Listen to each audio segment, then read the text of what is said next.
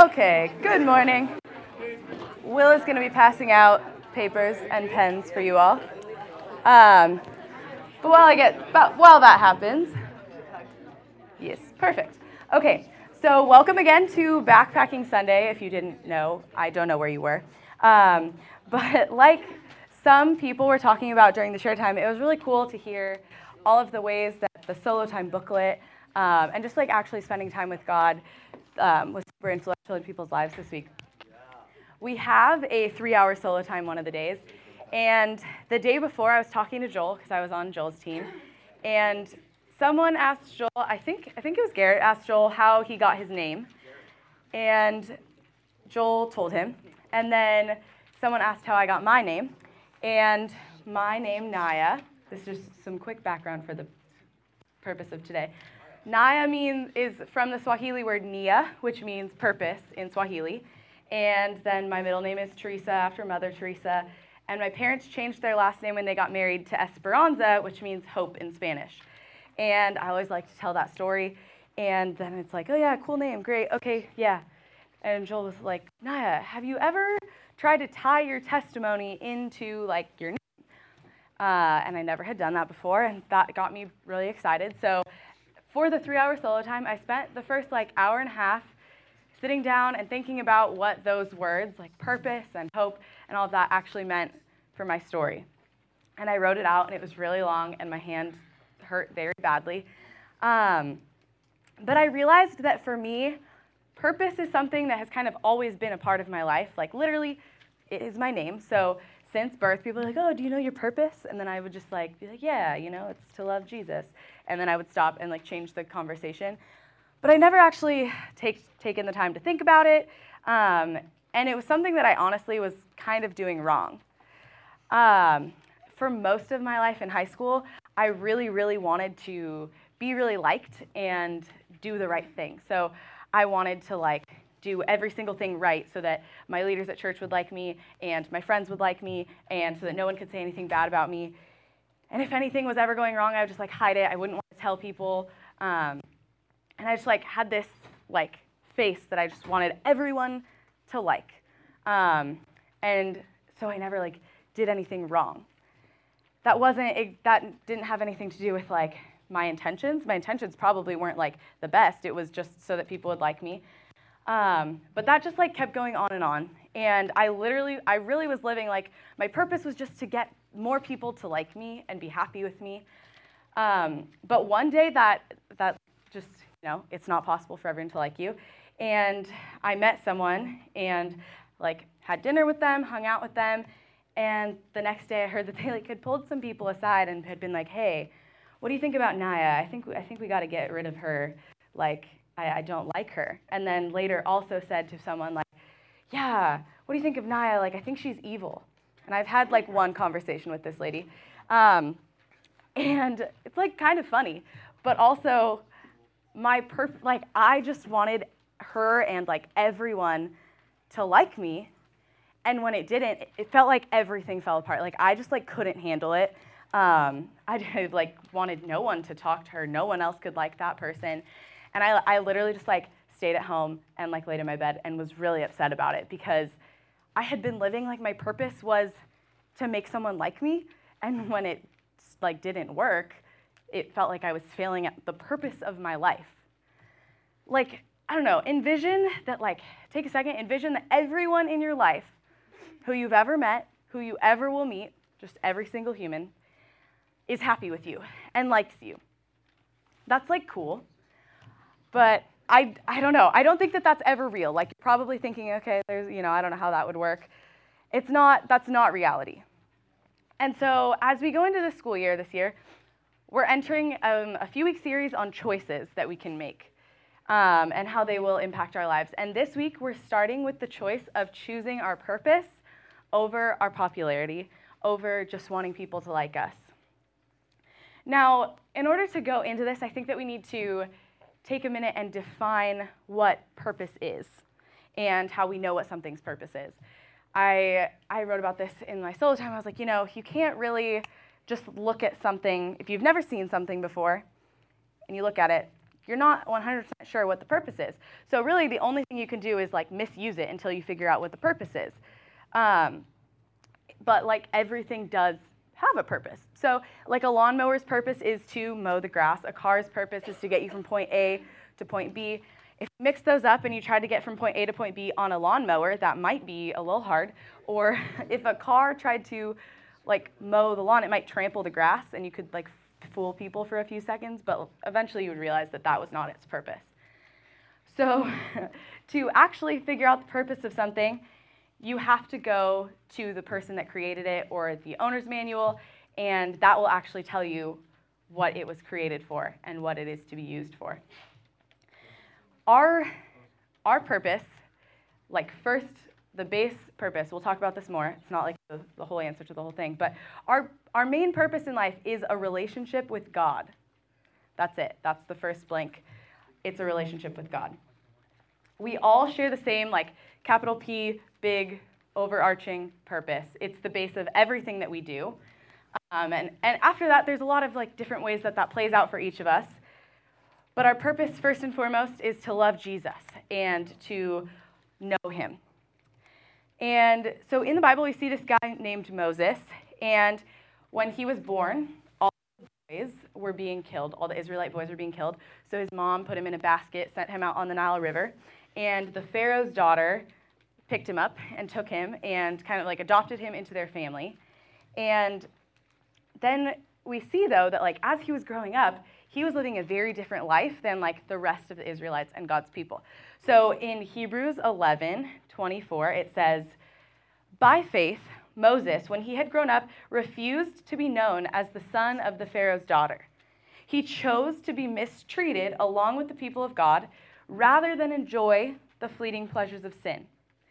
He regarded disgrace for the sake of Christ as a greater value than the treasures of Egypt because he was looking ahead to his reward. By faith in Jesus, he left Egypt not fearing the king's answer, anger. He persevered because he saw him who is invisible. So we see here that Moses was this guy who had this choice to live in the Pharaoh's family. That's like the most important people in Egypt. And he chose, because of his faith in Jesus and in God, that he was not going to live like everyone else. He was going to live a different life. One that was not the most popular, one that was not the most lavish, but one that was like centered in his love and trust and faith in God. And every day we get to also make those choices of choosing our purpose, of choosing that we are supposed to have a relationship with God over just you know, whatever the easiest choice is. The first thing that we see about purpose is that it gives us a reason to say yes or no to something. When we know our purpose, it's how we view the world, and then it helps us easily be like, okay, yeah, this is something that I could do, or no, probably not that one. I mean, I, I was thinking about it. It's kind of like, I don't know if any of you have gone grocery shopping when you're hungry. Um, but when I go grocery shopping when I'm hungry, I leave with probably 75 more dollars of ice cream and sugar than like actual food and just like whatever looks good. And I get home and I'm like, what the heck is this? I'm never gonna eat all of this. Um, but if I actually went in with a list of like meals that I wanted to eat and everything, then I can more effectively purchase everything and make sure that I actually have food to eat. Um, so when I'm saying like, no, I'm not going to buy the $85 of ice cream and cookies and cake that I want to make, I'm saying yes to actually eating like healthy meals that are good for me and are going to make me feel a lot better. When we say no to something because of our purpose, we are not just saying no and just like sitting there. Like we're saying no, we're saying yes to God and His plan for our life, and that is like the greatest yes that we could say. So it's not just like we have to miss out on things all the time because we're saying no, but like we are saying yes to God. And when we, like, if you were in a situation and you realize, okay, you know, think about whatever thing you would maybe say no to, um, but it would be the popular thing to do. I think often we conform to everyone else. We're like, okay, you know, I really want everyone to like me, so I'm just gonna do this thing. And we conform to them. But we don't provide any opportunity for anyone else to conform to something else. So when we say no to that and yes to God, we are giving other people also an opportunity to say yes to something else and something better. What things do you need to say no to so that you can say yes um, to Jesus and his purpose for you? At backpacking this year, we were talking about dangerous prayers, and one of the prayers that we talked about was break me. We talked about how wants to use our brokenness and also how sometimes like hard things can be redeemed and used for Jesus and he wants to break the worldliness out of us. I think that it's really hard and uncomfortable when we let go of things of the world, but Jesus wants to do it for us. So like if we are holding super tightly onto the things of the world, that is not our purpose. If we want to be popular so bad and we are holding onto that, that is not our purpose. And when we realize that, it's going to be hard and probably hurt a little bit to like open our hands. Like when that lady didn't like me, I was forced to let go of everyone just liking me. And it was hard. But purpose, this is another one, gives us a reason to push through the pain. We are so attached to the world that when we turn to God, it sometimes is going to hurt. But again, we know what our, our purpose is. We know that our purpose is for God. I think um, when we see this, we can, we can look at things happening in the world and we can choose to, like, you know, say, yeah, that's fine, or actually stand up and say something. For me, I think a thing that I have seen, like, we have we all have the same big purpose, but then we have like little choices that we make every day that help us like live into that purpose, right? So if you see someone at school who's sitting alone and you go up and sit and talk to them, like that is you living out your purpose and like loving that person. Um, and for me, a thing that I have seen that I think is really a part of my purpose is loving and like advocating for people that are different than us or that have disabilities or that the world doesn't like view as equal yet. And for me, one like very practical thing that I have seen that I've had to do that's like pretty uncomfortable and I wouldn't want to do a lot of times is I think it's a really big thing for people to say the R word, whatever, I don't want to say it, but that.